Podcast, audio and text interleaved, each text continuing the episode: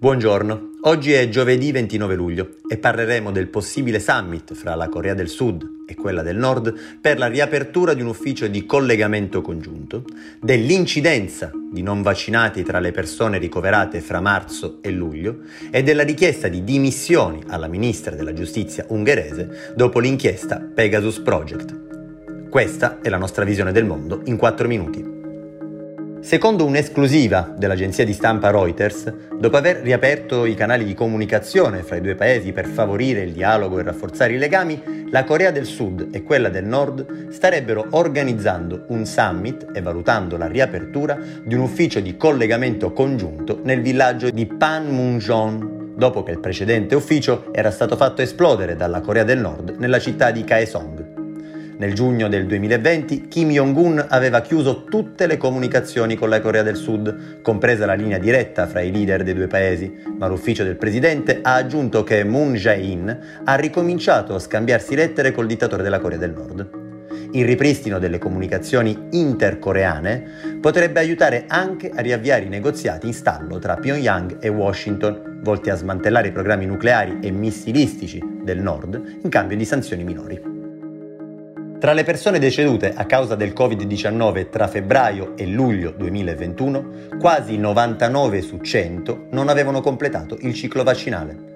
E quanto emerge dall'ultimo rapporto dell'Istituto Superiore di Sanità, che evidenzia anche come la morte di persone che avevano effettuato anche il richiamo, pari solo all'1,2%, fosse dovuta ad un'età e a un numero di patologie pregresse più alto della media. Dopo l'inizio dell'inchiesta Pegasus Project sull'utilizzo di un software dell'azienda israeliana NSO utilizzato da vari governi per spiare non solo i terroristi ma anche i giornalisti, attivisti e primi ministri, anche il premier dell'Ungheria Viktor Orbán è stato accusato di aver utilizzato Pegasus per monitorare le attività di avvocati, giornalisti e oppositori politici.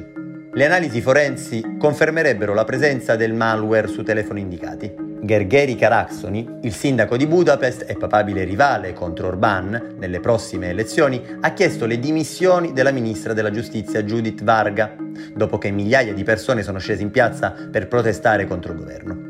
Varga, che ha rifiutato di commentare le accuse sull'utilizzo di Pegasus da parte dell'Ungheria, ha definito lo strumento un aiuto di cui tutti i governi hanno bisogno e in una recente intervista a Le Monde ha definito una provocazione l'ipotesi che lei stessa avrebbe ordinato di sorvegliare alcuni giornalisti.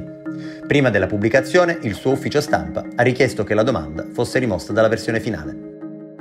Stando a quanto riporta l'Organizzazione internazionale per le migrazioni, le autorità turche hanno intercettato nel mare Egeo un'imbarcazione diretta in Europa che trasportava più di 200 migranti afghani. I funzionari hanno dichiarato di aver detenuto vicino al confine iraniano oltre 1500 migranti irregolari solo negli ultimi dieci giorni. La popolazione afghana, infatti, cerca di attraversare l'Iran per raggiungere prima la Turchia e poi l'Europa, soprattutto a causa dei violenti scontri nel paese. Le migrazioni vanno avanti da anni, ma il numero di detenuti ha sollevato dubbi sul numero delle persone coinvolte. La Guardia Costiera ha arrestato due cittadini turchi alla guida dell'imbarcazione e scortato i migranti in un centro di rimpatrio nella città turca occidentale di Ayvacik. Il governo del presidente Tajik Erdogan, che già ospita 3,7 milioni di rifugiati siriani, vuole evitare un'altra ondata di rifugiati. Per questo la Turchia sta monitorando da vicino qualsiasi ingresso di migranti afghani. E per oggi è tutto, dalla redazione di The Vision, a domani.